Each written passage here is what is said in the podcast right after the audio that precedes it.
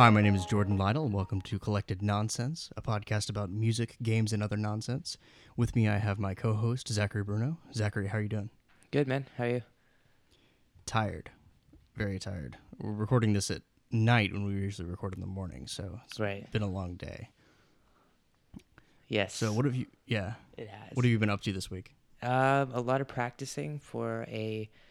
Um, let's see. I'm going to Illinois for uh, over the weekend and playing some some songs with some other musicians at sort of a festival. Oh, cool. So, tell me a little bit about the festival. It's uh, it's it's actually uh, pretty cool. I heard about it um, maybe a few months ago. Somebody invited me. Uh, I guess an online friend I've never met. Um, I know quite a bit of the online of these online people I've never met in person, but we've just known them for years, and it's it's pretty cool that I'm going to be able to meet them in a few days. Cool. Do you know the name of the festival? Yes, it's it, info about it? it probably wouldn't ring a bell. It's called the Pilgrim Festival, but it's not not big at all. It's very it's kind of more of a friends kind of thing.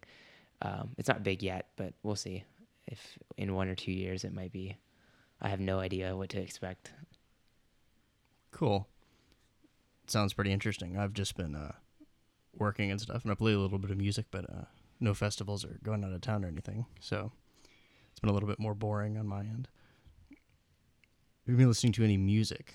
Yes. Um, Jordan and I want to start a band of the week. So today, uh, this week's band of the week for the podcast is Life of Dylan. And um, their one and only album, if you could call it that, it's actually an EP. It's called Prologue. Um, and it is pop genre. Although when I first listened to the album or the EP, I should say, it's um, it kind of reminded me a lot of folk, and um, that's yeah, a lot of folk. It's it's pop in the structure and the recording style, and you know, not a lot of reverb and stuff like that. But um, I really like the. It's like a fusion kind of between pop and folk, and they they say house music too. Um, uh, to get, I guess, to give you an idea of what it sounds like it would be um, if you've heard of "Am I Wrong," which is the only song I've heard of Nico and Vinz, um, the artists, which may or may not ring a bell. Jordan, um, I'm not sure I've actually heard it. I may have to that listen to it. song, yeah, um, "Am I Wrong," it was pretty popular for a little bit. Is um, kind of a similar vibe to that, and a little bit of magic um, vibe. Aloe Blanc, Blacc, uh, who sung with. Uh, I believe he sung Aloe Blacc sung with uh, Owl City recently, and um, as well as um, Avicii. Or he didn't sing with Avicii, but he sung for Avicii in uh, "Wake Me Up." So, yeah, um, go check it out. It's called a Prologue. bunch Yeah, of really good to. stuff.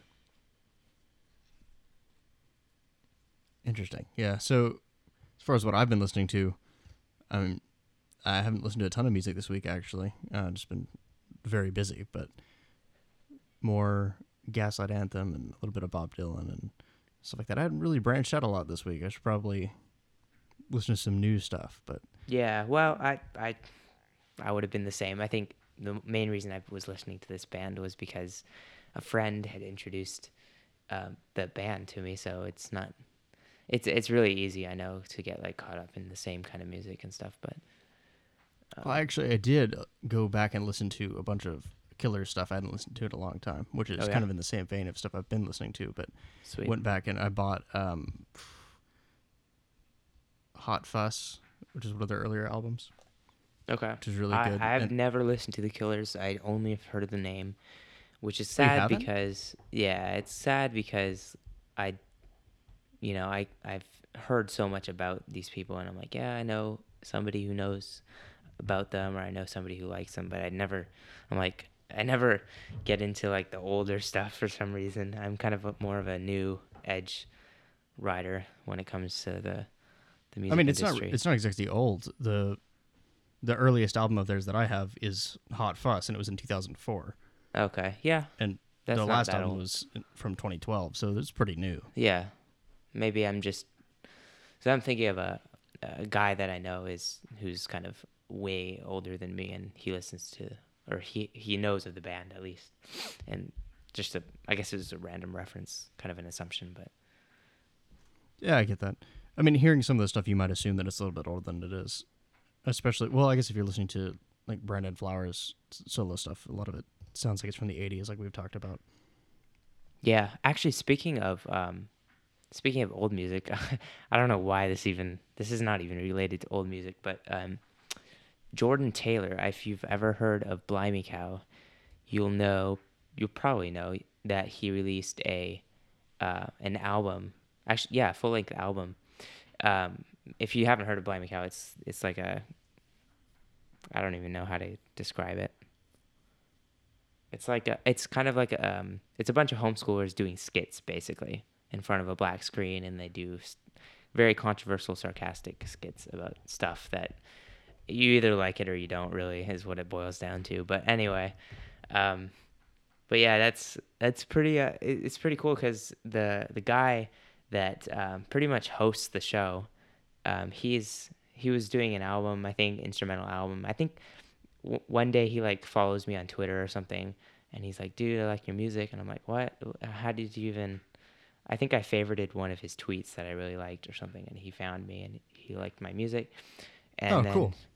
Somehow I found I found him on Facebook, and then he sends me like a bunch of demos because I was willing to like help him out on his music, and he's like, "Dude, do you think doing lyrics would be cool?" Because this was at the point where he was just doing instrumental um, guitar music, and I was I said I was like, "Yeah, that'd be really really cool," and he's like, "Okay, cool."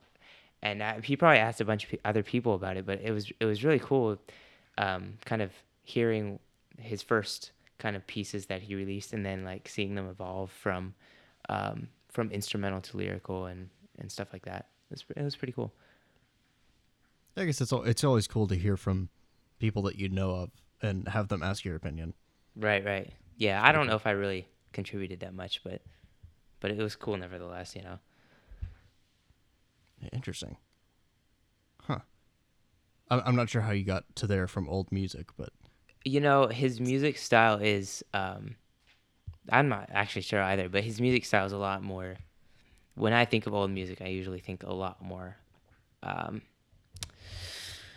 i don't know the recording style just reminded me a lot of the stuff that my my dad listened to uh, a lot. And um i think he, my dad doesn't really listen to a lot of music that he used to listen to before but i think recently he put on like a really kind of a slow maybe jazz style maybe i don't know 50s 60s something.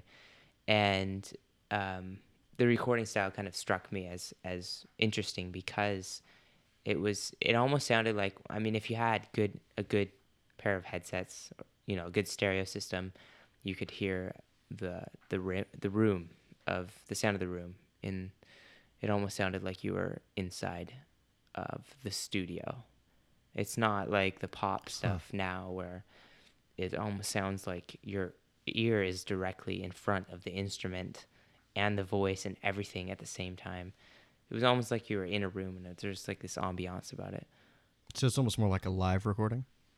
It but it was so like clean and pure at the same time. That's that's probably Hmm. why it reminded me of his album cuz Jordan Taylor's album is is definitely like that. It's more of I think it I hope I'm I hope I'm right. Like it it reminded me for a reason. I'm I'm really hoping that like that's why. But uh, honestly, I haven't I didn't even know up up until this point. I'm kind of like kind of thinking out loud right now. All right, I mean that makes sense. Sometimes comfort, sometimes you jump from one subject to another in your head. It's fine. I was just curious. Yeah, it's interesting. I, I don't know if I would like that sound or not because when I'm recording stuff, it always bothers me when I can hear stuff in the background. Yeah. But I guess it could probably sound cool in certain situations. I don't know. It would depend on how it's mixed. I'll be interested to listen to it. So you've listened to anything else, or found any other music? Uh not not too much. Let's see. I'm trying to think. I think that was pretty much it. Life of Dylan was kind of the big big thing for me this week. So, what did you like about their music specifically? Life of Dylan. Um, Yeah, just get uh, uh, expound on that a bit. yeah. Um, well, okay. Their, it seems like their light, their life, their personality kind of shines through in their songs. Um, a lot of their songs are about.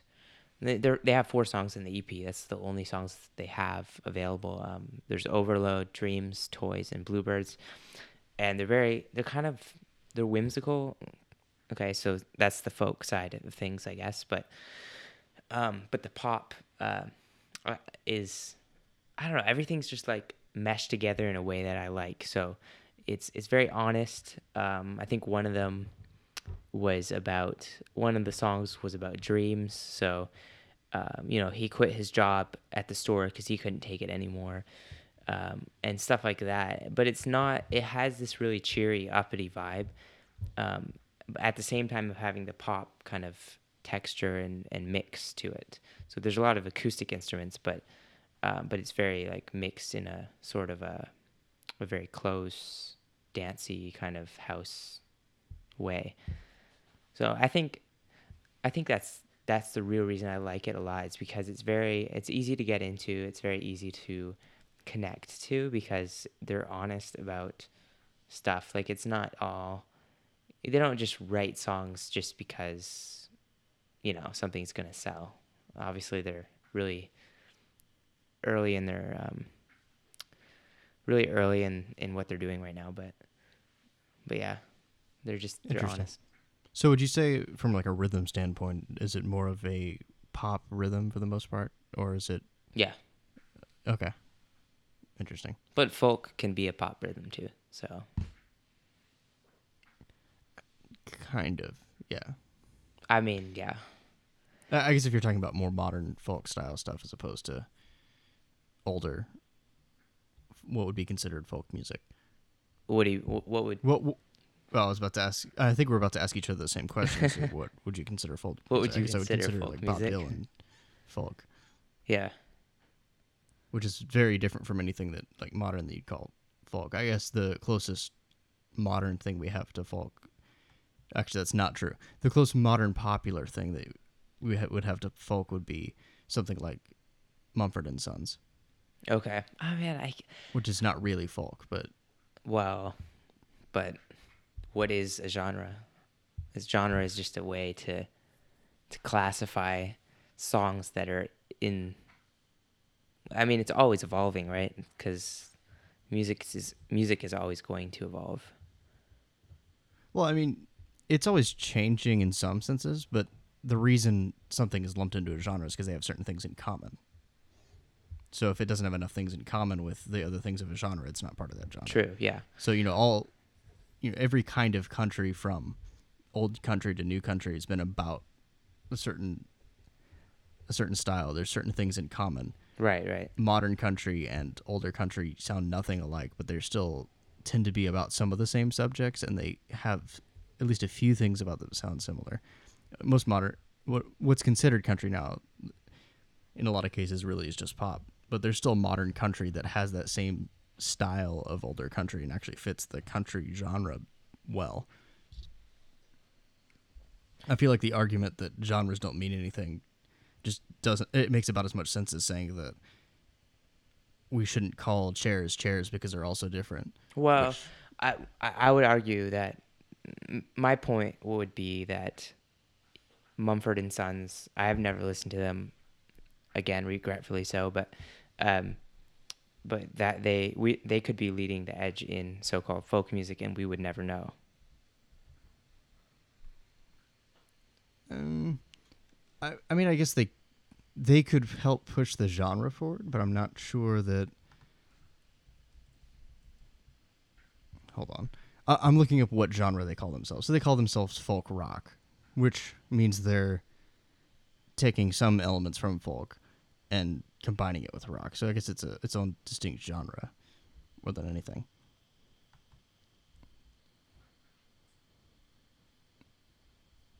I don't know. I'm not an expert on genres either. It's Just Hey, it's all it's all cool. Um, Life of Dylan is pop genre according to iTunes, and I will let you and the listeners decide whether or not um, you wanna you wanna make it you you wanna decide that it's it's pop or not, because I honestly, when I first listened to it, when I listened to it more than once, I didn't automatically think pop, but then again, I'm not an expert either, so.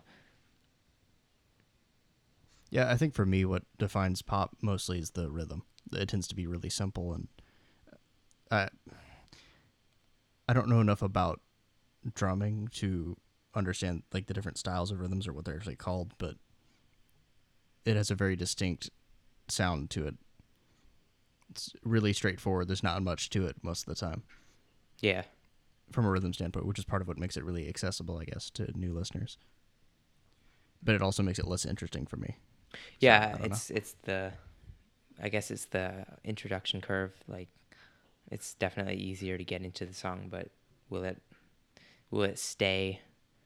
Um, the the question is not will it stay in your mind, but will it stay in your playlist? I guess forever. Will you continue to like it for years and years? Yeah, and I guess for me the answer is always no for pop music. There's just something about, and it's not not all pop music because there's a lot of what would have been considered pop music in previous decades that I listen to it over and over and over. But just whatever the current rhythm is, which, and I wish I knew more about that kind of music to be able to describe it better. But just the current sound of pop music is not something that appeals to me on a Yeah. broad spectrum. It's like there's a few songs here and there that I'll like, or a few bands here and there, but the ones that I enjoy are the ones that break from or split off from the genres a little more and don't sound like normal pop music. Right. It has a personality to it, so to speak. Well, it's really just the stuff that doesn't match. Like it's you know, if I were to pick pop songs that I liked, which and I can't even really think of any off the top of my head, they would all be songs that other people would be like, I'm not even sure that's pop. Mm-hmm. I don't know. It- Maybe it's just not my genre. Well, I I. I can see that though because um here's the thing is that a big thing, a big part of the whole music industry is the more you you play the song on the radio, the more sales you get. There's a there's a curve and the curve is very shallow at the beginning where you can spend a lot of money to get it played on the radio and if it's if it's so-so then I mean, if it's really if it's really good, you're still not going to get that much return on investment. But if you start playing it like a ton, a um, you'll see a huge increase because um, it's basically a fact that the more you listen to a song, the more that the more it's going to get stuck in your head, and statistically, the more you're going to like it. Um, according to, I mean, pe- people will say they're annoyed at a certain song because it's playing on the radio so much, but yet they have it on their phone or whatever. So, and and in the eyes of the music industry, if you have it on your phone, you bought it, or you pirated it or whatever, but you have it and you bought it most likely, and you're actually you actually paid money to the service. So, I don't even know where I was going with this, but um, but it's So not. what you're- saying is that it appeals to a broad audience. I Well, think, I guess right? what I'm saying, yeah, I, I, I'm saying that it's, it's not always something that, uh, it's not always something that um, you're gonna like right off the bat. But if it does, if it is okay in the eyes of pretty much everyone, then it has the potential to be like a seller in the eyes of everyone. In general, I mean, I get that. I mean, from a sales standpoint, it makes perfect sense, and I don't know. I can see where that's. I can see where they're coming from. so I don't, I I, don't the like that. the rule I'm just that, like, saying. Yeah, well, I get that. Just I, I'm, I guess, in the exception to the rule in that if I hear a song over and over again on the radio and I get annoyed by it, I then don't buy it, and I'm never going to buy it. And the more I hear it, the less likely I am to buy it because why would I buy it when it's on the radio all the time? That's very true. Um, if I can f- change every station the same song is playing, which happens some days, I'm never buying that song because it's always on the radio and I'll get sick of it. Would you stream it though? Or would that be the same thing? Mm, okay, so I guess in most cases, no. I think the only song that I've that was on the radio like 24 seven that I then went and streamed every once in a while because I actually liked the song was, uh, what's the name of it? It's that one fun song that they played all the time. Yeah. Um, uh, Oh. Some nights. not some nights. I did stream that one too, though. It was. Uh, they give me a second. I need to get my story straight. Okay, yeah. I think I, I've heard of that one. Oh, we are young. Yeah. Yeah, so I liked that song. But I liked that song to begin with. It didn't annoy me that Yep. they played it all the time. But they did play that all the time. Right. That's the difference, I guess, between. I also didn't buy it. Yeah, you didn't buy. it. So Well, I think we're the exceptions, Jordan. I don't know how much music you buy, but honestly, I don't buy that much music at all. I may buy maybe one album a month. And Well- it's usually stuff that I've listened to for like six months up to that. And I, I've gotten to the point where like I streamed this enough. I should probably just go ahead and buy it. Yep. You- So But do you have again, Spotify Premium or no? No, No? no. I, It's the kind of thing where the ads on Spotify annoyed me so much that I resolved not to buy it because I hated the business model. Even Okay. I understand where they're coming from. It just it annoyed me so much. I was like, I'm not paying them anything. Nice. So I usually I don't usually I don't use Spotify that much. I usually use like YouTube or something just because I don't like the service. Okay. Well, I have Spotify I might Premium. try. Yeah, I might try the new Apple thing, which we should talk about in a bit. Cause Yes, we'll we have to update should, and I thing. Regretfully, have not researched. So I. I, I researched a little bit. You did? Okay. it pulled up. Sweet. Well, here on my let's just talk too, about that so- now. Okay. So uh, last week we talked about Taylor Swift a little bit, and by the time the podcast was released, it, the information was completely outdated. But so I think one of the things we missed last time was we were talking about how Taylor Swift uh, was wrote an open letter to Apple talking about how artists needed to get paid. What we failed to mention was what she was specifically objecting to was the fact that during free trial periods, actually we may have mentioned it, but I don't remember it. That during free trial periods, artists don't get paid for what gets streamed, which from a business standpoint makes sense because no money's coming in, so no money's going out, right? So she said she wasn't going to put her music on the service unless they changed their mind, Right. and they did. And I said I said she wouldn't, or they wouldn't change their mind, and they did. So I was wrong. And it's good that they changed it, but they're paying artists. They didn't change the amount they're paying them. They just changed whether they're paying them during the free trial or not. Yeah. So, and we still don't even know what they're paying them. So I'm not sure anything was actually accomplished. Yep. I don't know. The I other don't- thing is, Yeah. it's a three month. There's a three month free trial period, which is actually a lot more than you would normally get for a service. It's like ten bucks a month, and you get access to like their entire, or uh, you get access. How many songs do you get access to? It's, um, it looks like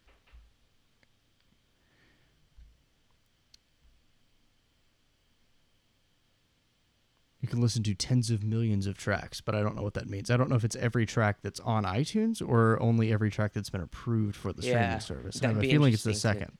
to know because I I have my music on iTunes, my my solo piano stuff, and if that automatically got on Apple Music or not, that's interesting. I don't know. I wonder. That's a good question to come back to next. Yeah, it doesn't. week. It doesn't look like it says in the info on their website. Yeah, it'd have to be something you you kind of know from the back end. If you had your music uploaded, they'd probably tell you, you know, that kind of stuff. And I, I have a way of knowing. I just don't have the the computer pulled up and stuff with that. Yeah, maybe you should look at that and we'll talk about it again next week one more time. But Yeah. I guess one of the things I did want to bring up is uh, th- their release seems to support my statement from last week that it's really another form of radio because they have their own radio station set up as well, which is just a they have a uh, live broadcast station. I'm not sure exactly how it works, but I guess they they have DJs that are creating specific set Serious? lists, which then play on like a electronic radio station. Wow. I did not know that. That is a very cool concept. So because they have three studios, one in L.A., one in New York City, and one in London. And they're gonna have it's gonna be like a legit radio station, which is kind of cool. That is cool. So they're gonna have interviews, guest hosts, and looks like news from the world of music. See, I can see that being the future of radio because that's like directly interconnected with one of the online music services. Well, stuff like this has been around before. If I can remember what it's called. Uh,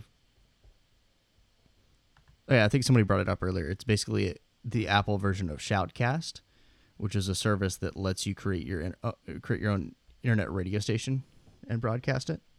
It's just an Apple sponsored version of that, but all polished up and nice looking. Okay. Yes, I've never used Shoutcast. I've just heard people mention it. According to them, it's the ultimate directory of online radio stations. So Huh. I don't know how that works legally. Like, do you have to? Can you play anything on there, or do you have to have specific? Yeah, that's rights to interesting. play that's that, an or- interesting point. Yep. Uh, I'm pretty sure you can. later, but- I'm pretty sure that there are a lot of regulations um, enforced by governments. Actually, it's kind of weird, but royalties and stuff, in re- with regards to copyrights and and and those sorts of things are enforced by governments, and so certain countries can't. Sometimes you like Pandora's only in like three countries or four countries, I think, um, for example, and um, since they're not they're not directly paying artists, they they're actually paying a um, a middleman, SoundExchange, and BMI for different reasons. There's performer royalties, and then there's um, composer royalties. Uh, so they're paying those those companies, and then you have to, as an artist, sign up for those com- those um, companies and under those companies, and, and you receive the royalties that way. So if, I don't know. It's kind of odd. Yeah, it's it's kind of weird. Um, but what I was, I guess, what I was saying was that, um, that your question was uh, an an interesting question because, um, while you can stream through Spotify, well, can you? That's interesting. Can you stream through Spotify in any country, or is that just certain countries too? I feel like certain countries may not Certain let you do that, but I'm not sure. Hmm. I don't actually know. But I mean, Shoutcast is a little different because it actually allows you to broadcast as opposed to streaming. So Right, but Pandora, I mean, same, right? It's it's Well, you can kind of create a stream and listen to it yourself, but you have like this. This lets you like create your own radio station where you're actually setting a station up for people to listen to. right. Yeah, that'd be an interesting thing to to look up. I don't know. I may look at that and come back and we can talk about it next week, just because it's an interesting thing, even if it's not necessarily directly related to, directly related to Apple Music. Right. And going back to Apple Music, I still don't know what the royalty rates or the business model is. I mean, if Taylor Swift is is someone of of moral standards, um, like we all want to believe, then she'd have put her music on a streaming service that was somewhat better than Spotify somehow. Um, but I don't know. I mean, three Well, I'm months. assuming she's getting paid more yeah. because she did agree to, did finally agree to put her music on there, and she did for Spotify. So I'm assuming they're paying. Well, more. I don't, I don't, I'm not assuming that at all. I, I don't think so at all. So why why would you? What do you think would make the difference? Because to my Um, knowledge, her music is still not on Spotify, right? According to her, if if if we take what if we take her word for it, which is the only thing we can do, um, then the reason why she wasn't on Spotify was not because of her or money for for her. It was because she thought the business model was unfair for other artists, like artists that are up and coming, that aren't getting the money that they deserve for their art. It it was less about. I mean, she could care less. She's getting tons of money anyway. It doesn't really matter. I mean, you know, if she's probably getting the majority of the money too, because that's how the Spotify business model works. So, um, it really had nothing to do with her in the first place. So I think, yeah, it, Apple Music might not be paying more, but they might be. They might even be paying less, um, just distributing it more fairly with among the the artists that are signed up. Okay, okay, that kind of makes sense. I'm kind of looking up what's going on there. I don't know a ton about the Spotify business model, but hmm. I guess it just depends on what the split is. Maybe the split's a little bit more even across the board. Yeah. You end up you may make the same amount of money across the board, but you end up getting more of it instead of it going to Yep. Apple or some third party company or something. I don't know. Hmm. Yeah, I may have to give Apple Music a shot since there's a like three month free trial or whatever. Yeah, we'll see how how it does. I, I don't. iTunes Radio was a flop, so Yeah, it wasn't that bad. It's just like why use it? There's so Yeah, many other things that do the was- exact same thing. yeah, it was weird. I like their idea of having an like an actual internet radio station that's just that's sponsored by them. That's just a radio station. Right. Yeah. I don't know if in practice I will ever listen to it, but I like the idea. Yep. And, and like I said, it's not new, but it just seems like a cool thing. I'm not sure I want to pay five bucks a month to have access to that, but I'll take a three three month free trial. Hey, what was it? Five five bucks a month? Actually, I think it's ten. I I think think, I 10. said five, Yeah. but it's ten. Well, still, I mean, I pay thirteen dollars a month for for Spotify Premium. So Oh yeah, so it's cheaper. I mean, it's ten bucks a month for a single membership. yeah. For a family membership, it's fifteen, which is up to six people. Okay. So it's much cheaper. So I don't know what their selection's like though. Yeah.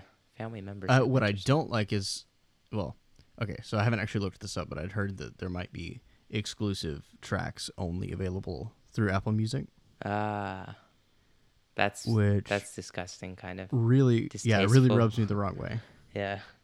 But I don't actually know if that's true or not. So allegedly, Yeah, that'd be weird. I, it's kind of like, um, did you hear of the Beats music thing that Jay Z? I think he started.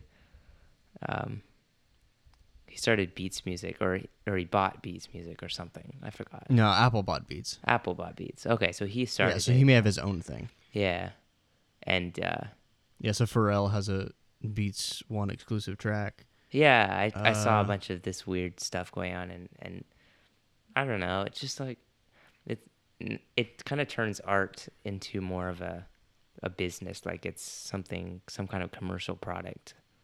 You want to know the irony? What? That one exclusive track is called Freedom. That's funny. It's so ironic.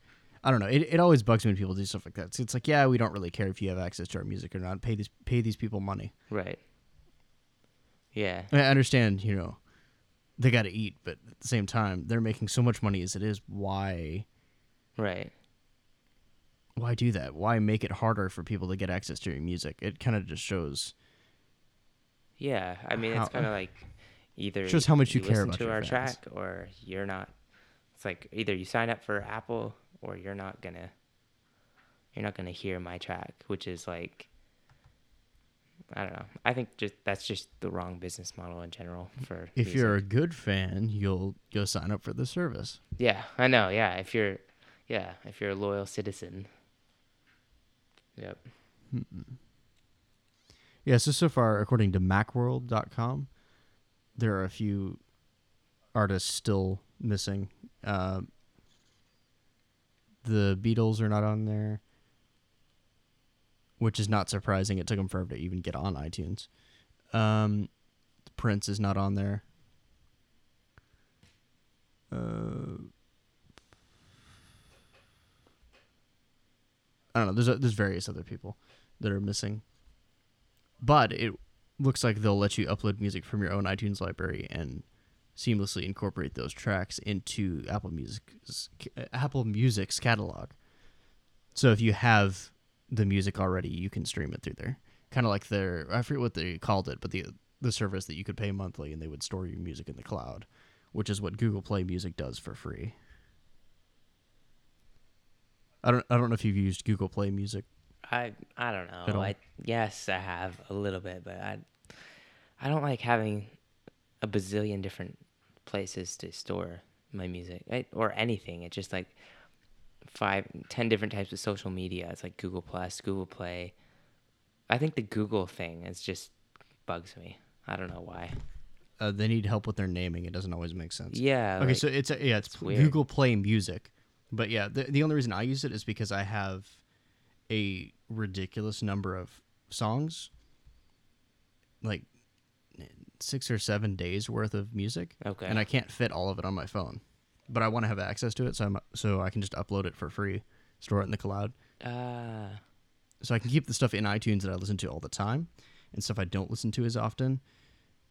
I can just put on Google Play Music, and then if I want to listen to it somewhere, I can do that.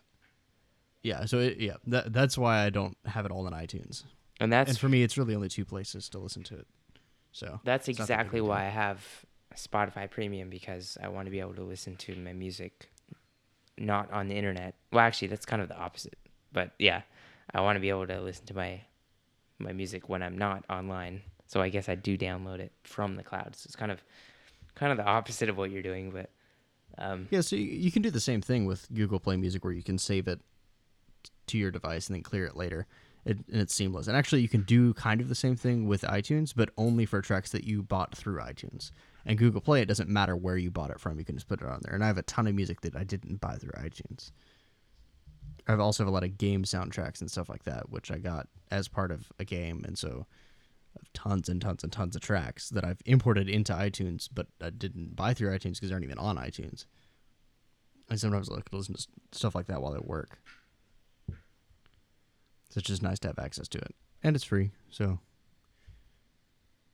dude, I'm I'm really curious about now. I have a 64 gigabyte. I think it's 64. Yeah, 64 gigabyte iPhone. So it's nice to have that much space, but I'm I haven't checked how much I've used so far. I've had this thing for like um, I don't know, four months, three months.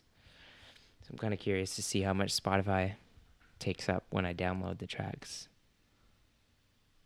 to my. that'd be good to know. Like I always end up downloading a bunch of songs, or you, I used to. My phone has more storage than it used to, but I when I only had an eight gig phone, I would always end up downloading a bunch of songs to it and then realize like I had no space for anything else.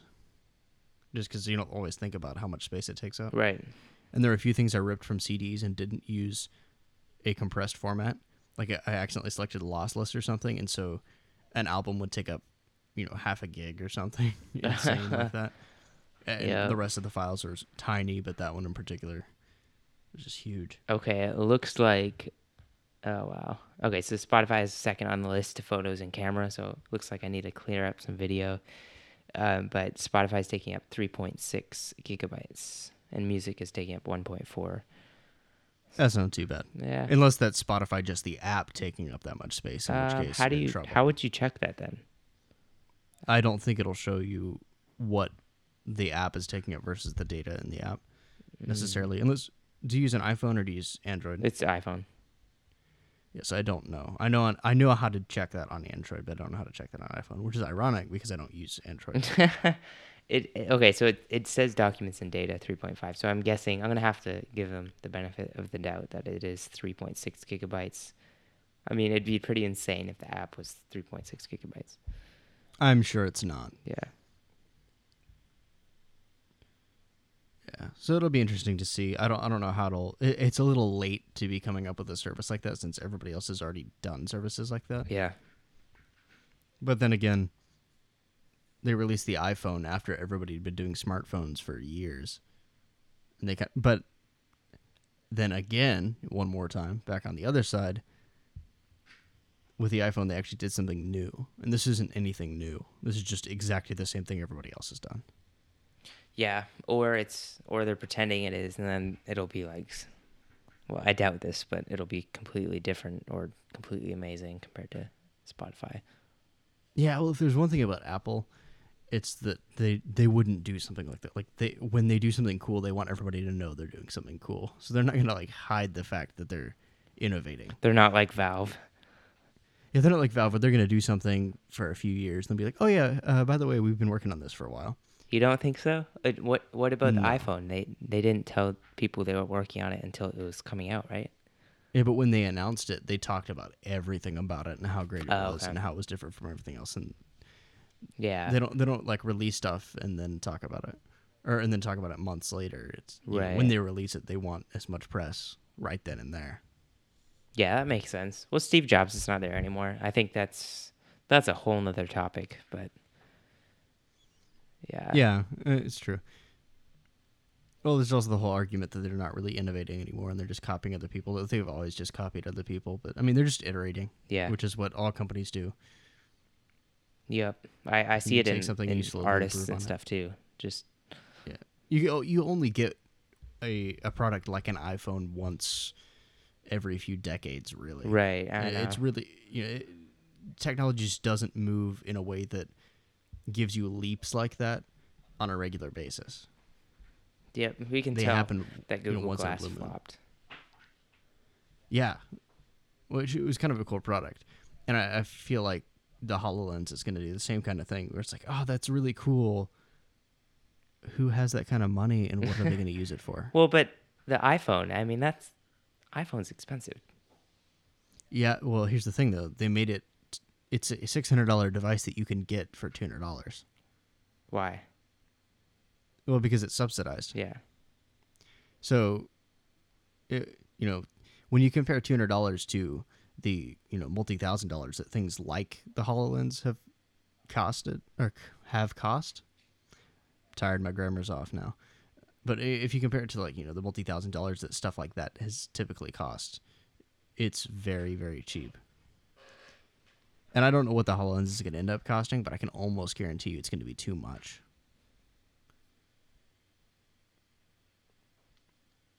But then again, I've been wrong in this past week, even. So hopefully I'm like wrong about again. what? Oh, Taylor Swift. Remember? Oh yeah, yeah. That was Yeah. last week though, wasn't it? E- oh yeah, that's true. That was last week. So you're not wrong this week yet. Yet. That I know of. no, but We'll see. no, I, I I see what you're saying. The technology is like not. It just doesn't change fast enough to make it affordable and useful at the same time. Yeah, it changes very quickly. It just doesn't make leaps. right. Yeah. Yeah, I don't know. It'll be interesting to watch. Kind of the same thing I feel about VR a lot of times is that all the VR headsets and stuff we have now, it's like, well, they all look about the same and they're not moving very quickly. It's like, well, this technology's been around for a very long time and people have been making advances in it, but it's really hard to make a huge leap in a way that is going to make sense to a consumer. Yeah. Like we've we've come a long way, but from a consumer standpoint, if you just show them a headset and they're not actually using it, they're just like it looks the same. The feature set is the same. It's slightly higher resolution. What does that get you? Like the only way you can sell that to somebody is by getting them to actually use it. That's part of the thing with the Hololens too. Is like the only way you're going to sell those things is if somebody uses them and then thinks it's cool. It's it's really hard to just show somebody and you know and give them a good idea of what their experience with it is going to be. Like even their ad, it's like this is all in CG. What does this? What does this actually mean in the real world? How am I going to use that? Yeah. Like how does it, how does it make my gaming better than it, uh, than it really is like than I'm already playing right now. And speaking of gaming, Yeah, and is it even is it even possible for game to use for gaming? Because like they were demoing it at E3, and their demo for it was they bef- people were showing up to play a Halo demo, and they had them put on a Hololens, and then they it rendered a waypoint, and they had them walk around and look at a map in 3D. And then they were like, "Okay, give us back the Hololens and go play Halo." Like it wasn't even tied into the game at all in a way that was meaningful. So I don't, I don't even know what they're gonna Yeah. do with it. I hope they come up with something super cool, and I'd be excited to see it. But I don't, I don't know. speaking of gaming, we really transitioned that really well, Jordan. Um, but that actually worked. Yeah. yeah, it was like seamless. Good job. Now we broke it though because we, we acknowledged it. Speaking of Ah, gaming, well. what are your favorite games that you've played this week, and what or favorite games that you've heard of, or games that you've heard of? Uh, this week, I don't know if I mentioned it last time, but I played some Dirty Bomb. Did I mention that last week? Uh, sounds very familiar. I feel like I did. Yep. It's an objective based first person shooter. I really like it. After playing it some more, it's free to play. And it's similar to Team Fortress 2 in that it moves very, very quickly and there's different classes you could choose and stuff like that. But one of the things I like about it the most is all the maps are set up with objectives in a way that you it it progresses from one section of the map to another. So you'll have you'll either be on an attacking side or a defending side, and you progress. You know, you'll start out in one portion of the map, fighting over one objective. If you end up capturing it, then you move to the next section of the map. You're in the same map, but it's almost like it's a different map because the all of the choke points change. So you end up fighting in different areas and it changes the flow of everything. And then, you know, if you complete the objective there, you end up moving one more. And if you complete all the objectives, you win. If you don't, the defenders win. And it's interesting because you have, you know, your assault class, which is like the heavy. Then you have like a sniper. And then you have a medic. So I usually play medic because no one plays medic and nobody knows how to play medic. So just go around reviving people and stuff like that. So it's like Team Fortress 2 with more of a story based mission kind of setting. Well, yeah, it's a lot like the payload mode in Team Fortress 2. And instead of having like 10 classes or however many Team Fortress 2 has, it's been a while since I played it. There are only a handful. And so there's different variations on those classes. And you get different loadout cards that you can use. But for the most part, you know, there's three basic classes. Yeah, it sounds it sounds really game. Worth interesting. trying. To, Yeah, it's free. Might as well try it. it's free. Might as well try it. I guess. Yeah. Yeah, I mean it's free to play, so you can still pay for stuff if you want, but Right, you don't. it's It's, not like needed that. I to play the game at all. Yeah, and that's it. Seems like that's the way it is for for music too. It's like it's going that route where it's like free, but you can pay if you want to, and most people end up paying anyway. But just that barrier to entry is is really really small. Yeah, the thing they don't have that pay to or free to play games. I almost said pay to win.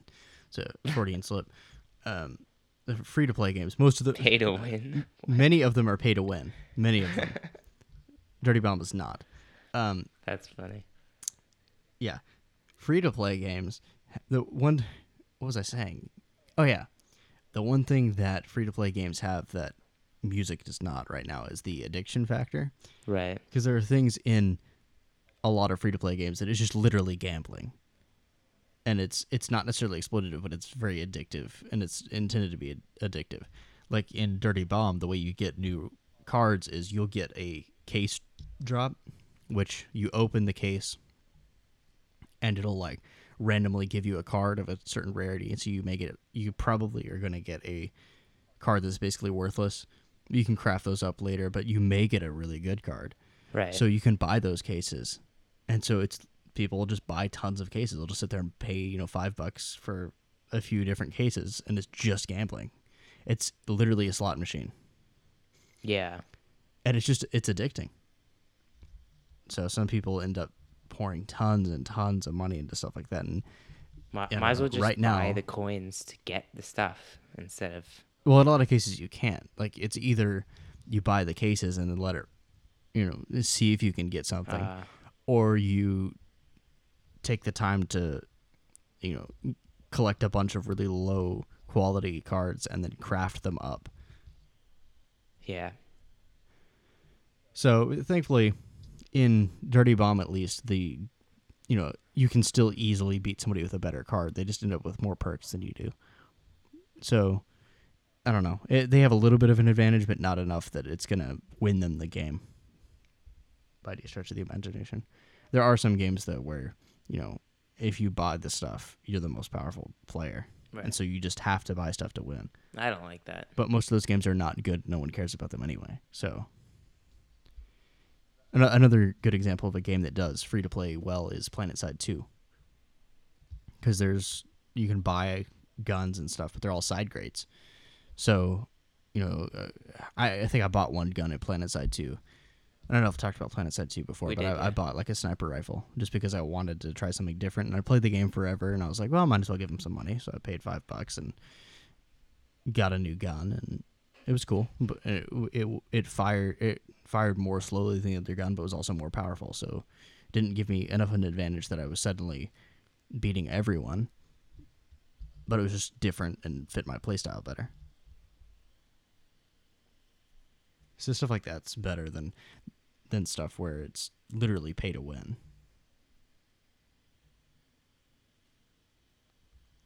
I don't know.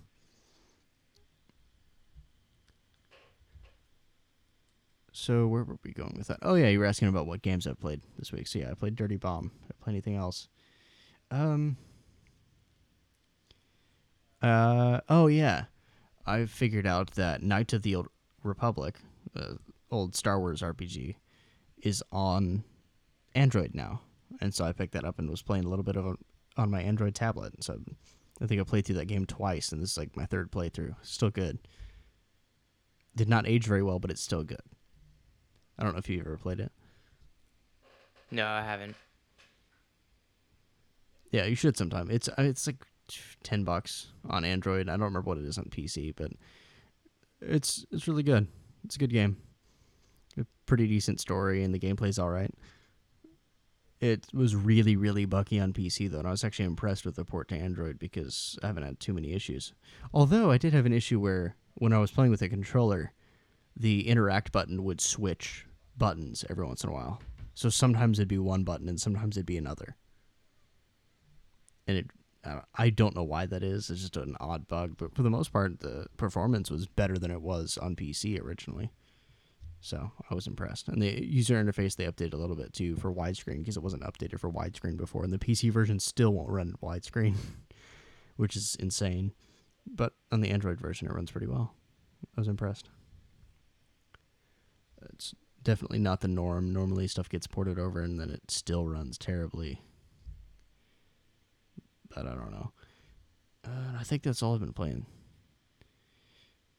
Have you played anything this week? No, I haven't. But I'm just thinking, like, what I don't know what you said, but it just reminded me of that. Uh, remember that old Hot Wheels game that we used to play? Uh, the online one. Yeah, the racing one. I have a feeling that would not age well. Um, but yeah, I remember it. I mean, it. It well, what I from what I remember, it was pretty decent graphics and stuff, but probably not. Well, I remember it being amazing, but I also remember a lot of things being amazing, and then going back to them later and being like, "This is not that." Right, great. I know. Yeah, and I think we were like eight when we played that game too. So that was insane. But for the like, for the listeners though, the the Hot Wheels game we're talking about is back in the day. There was a Hot Wheels racing game online that you would load in, it with like Shockwave Flash or something. Yeah, and it worked like a lot of the Hot Wheels games they've sold on like the Wii and stuff like that, where it's it's just a racing game where you uh, you would upgrade your car and you could earn points and stuff, and you would you know put weapons on your car and you could choose all the the stuff you would have beforehand, and then you go into the race and you could you drive around the track and then you could shoot weapons at people and yeah, it was really cool. I I think there was a catch though, wasn't there? You had to actually buy a car from the store and get the code to play or was that just for upgrades? Oh, I think you're right.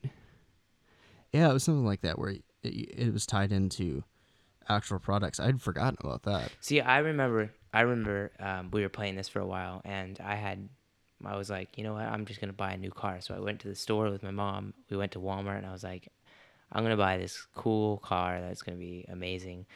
And it was this. I think it ended up being this really weird snowmobile thing with like five propellers at the back or something like that. It was really weird. And, um, but I thought it'd be cool to drive around on the track. So I plug in the code at home, and what do I know? It it doesn't actually give you the car that you buy.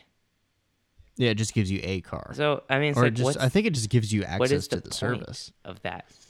So it's interesting to talk about this now because there's you know new stuff with like amiibos where you you buy a physical thing and then you you know touch it on the Wii U controller and then it's in the game. And it, it's kind of interesting because I didn't remember that there was stuff like this before.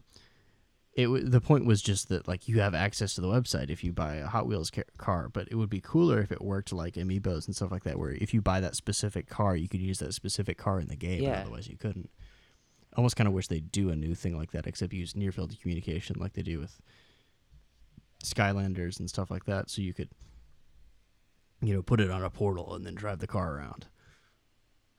Yeah, I don't know. I'd... Be interesting. I, I do remember too that like there was no server browser or anything, so you you were playing online with other people, right? But you could never pick who you were playing with. So I remember that you and I used to try to time it where we'd end up in the same game yep. by like gaming the net code. Uh, we didn't know what we were doing at the time or why it was working, but we f- figured if we get on the phone and we both hit play at the same time, right? Maybe we'll end up in the same game. It worked like half the time. Yeah, because there was a delay.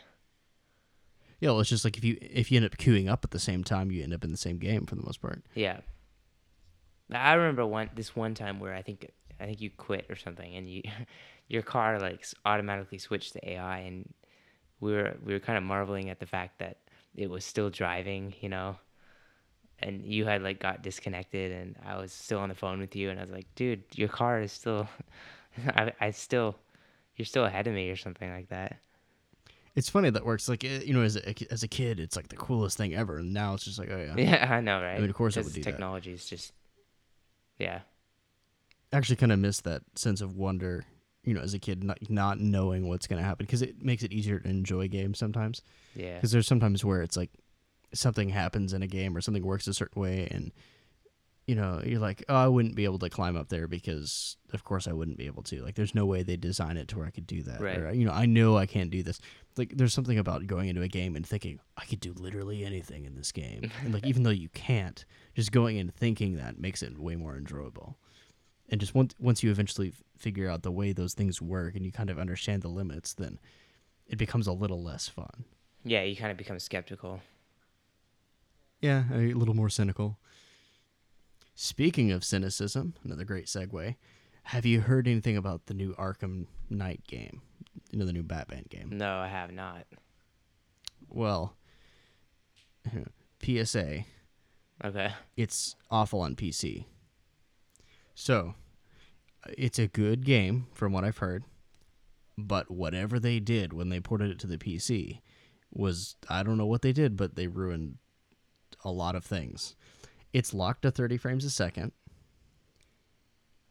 In order to get it to run at 60 frames a second, you have to manually edit the INI file Oh, Which is- wow. ridiculous to begin with.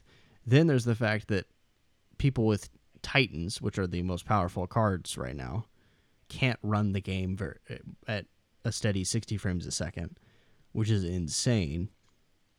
Uh, I can run I can run The Witcher 3 with a 980 at a steady 60 frames a second at 1440p. It I don't know. So it was so buggy that they had to remove it from Steam and stop selling it, which has never happened before, Are as far as I know, serious? for a large release. Yeah, Wow. and I wonder if it has anything to do with the new Steam refund policy, Yep. Well, because I'm sure that they were getting some refunds, or quite a few at least. I don't know Mm-hmm. any actual stats, but I mean, I, I bet Steam. I mean, that hurts Steam's reputation. It has to. Uh, I mean, Steam's reputation is already, as far as quality of games on Steam, there's ninety percent of the games on Steam are absolute garbage. Like there's there are a lot of good games on Steam, but the majority of them are really garbage. If you want any good examples of them, it presented in an in a amusing way, you look up Jim Sterling on YouTube. He's a games journalist and uh, he writes reviews, which are good, but also he does stuff that's entertaining. Like he'll go and play games on Greenlight, which is Steam's way of you know allowing the community to vote on what gets in, onto Steam or not. So he'll go and just pick a game off of Greenlight and play it, and some of the stuff actually gets onto Steam, and it's garbage. Like there's there's stuff on Steam that was something where someone literally went out and purchased some assets from an asset store, which is it's supposed to be like, oh, here's a template for making your game, and you build on top of this. So they just p- purchased the assets and then just put them in a level, built it, packaged it up, and then sold it. Like it's not even complete. They're just selling the assets that they purchased. Stuff like that's insane. So as far as Steam's reputation, they're they're already at rock bottom as far as quality control goes. They don't do any quality control. That's uh, that's. I a think good it was point, more though. of a yeah, I think it was more of a problem from Warner Brothers' perspective because that can't be good for them yeah. monetarily. Like, it, I mean, the console copies of it are selling pretty well and they seem to run fine, but the PC gaming market is fairly large, and there were a lot of people that were really looking forward to playing it. And if you pay sixty dollars for a title like that and then it just doesn't work, I'd refund it. I mean, even something that I really, really liked, like The Witcher Three, that has had a bunch of bugs. Like I've had to take a break from playing that until they patch some of the stuff because it just there are points that didn't work right, and that's had far fewer issues than Arkham Knight has. I don't know. At least they didn't do what they did with Arkham Origins, which was th- that one also had a bunch of bugs, and they said something along the lines of, "Oh, well, we're not actually planning on releasing any patches right now because we're working on DLC, What's that? uh, downloadable content." So they're like, "We're working on more things to sell you. We're not going to fix what we already sold you." Okay, I mean, it was real. I see how it goes. it was real bad. So at least th- this is a good thing. It's good that they pulled it, but it's insane that they would ever think that that was okay to sell in the first place. Yeah, it's kind of the lesser In of the evils, state. I guess. If you leave it on, you know, your reputation. Well, it's like- ruined more, I guess. Well, the thing is, they've been okay with doing that before, which is why I think that the introduction of Steam refunds has to have made a difference. Because before they would have just left it up there and been like, "Well, uh, you know, you're just gonna have to deal with it." Right? Did it make news before, or is it this just something that you heard? It's about? made news when stuff has been bad before, but they just it's still sold well enough, and nobody's had a way to refund things, so it really didn't seem to bother them all that much. Wait, I don't know. mean, it's kind of hard to believe that something that bad would be. Like, I mean, if they're still in business, I know Warner Brothers does a lot of other stuff. That they're not just doing games, but Yeah, well, that's the thing though. It's like before, when a game would go bad like that, people would have already pre-ordered because they sell pre-orders so heavily. They've already got their money, and they don't have a way to refund the stuff after the game comes out. Like if you've already purchased the game and taken it home, or I mean, you purchased the game through Steam, you pretty much can't get a refund, or you couldn't before. and now you can. I see. Yeah, so you could before technically, but it was basically a once in a lifetime thing, or it was like a- you know, it, it was the kind of thing where like you had to go out of your way to get it done. You had to contact them and wait around for them to get back to you, and they were like, "Okay, we don't officially do this. This is a one-time thing. This is the only time we're refunding something for you." Yeah. It was ridiculous. So most people just wouldn't do it. It's just like, okay, well, that was money down the drain. Now there's an easy way for people to kind of stick it to the man when stuff like this happens. Yeah. But I think that's a good model. I think if you like a game, you should play it for a certain amount of time, more than a certain limit. And if you if you don't, then you're obviously not going to play it because you don't like it or it's not working. Yeah. Well, yeah, and kind of consumers need a way to fight back, especially in the U.S. Like, the thing is, there's been so many cases of people releasing products that were just blatantly not what was advertised and just fundamentally broken. And there needs to be a way for people to say, like, yeah, I paid you $60. You said you were going to give me one thing, and what you gave me was not that thing, or it was just not even functional. I need my money back. Right. So it's good that there seems to be a way to do that now. And I hope that that makes publishers think a little harder about doing some quality control and say, you know, maybe we should take another month and fix some of the bugs on this. You know, it might cost us some money, but we may end up at losing less money doing it this way and then just releasing whatever we have. I don't know. We'll see what happens. But yeah, so I think that's about it on that topic. Do you have anything else in the under the umbrella of gaming that you want to talk about?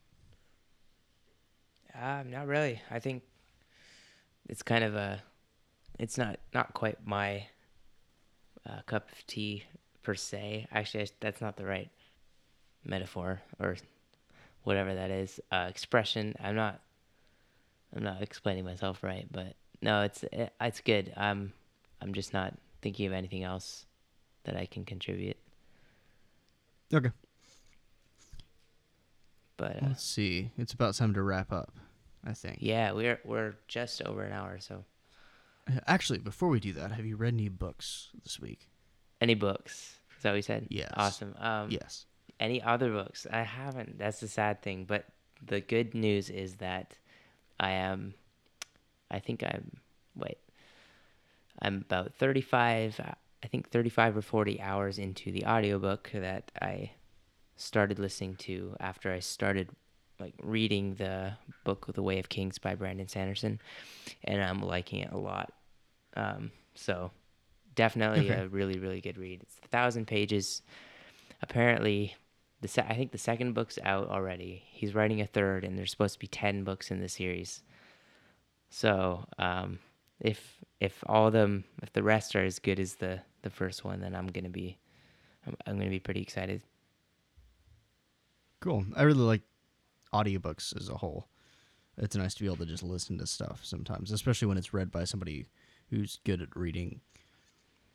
Yeah, And some it's also interesting when people do actual voices for the characters and stuff like that. If it's a fictional book, it's interesting. Yeah, I'm reading on Audible, so it's it's I've I've it's I think it's like the first book I got free, so I'm pretty um pretty pretty pleased with my first experience with Audible. They're pretty good. It's not distracting or anything listening to the people. Cool. Yeah, I haven't really read anything this week at all. It's been busy. You should So- totally totally pick up The Way of Kings. I think you'd like it a lot. Yeah, sure. It'd be good. I may have to check it out.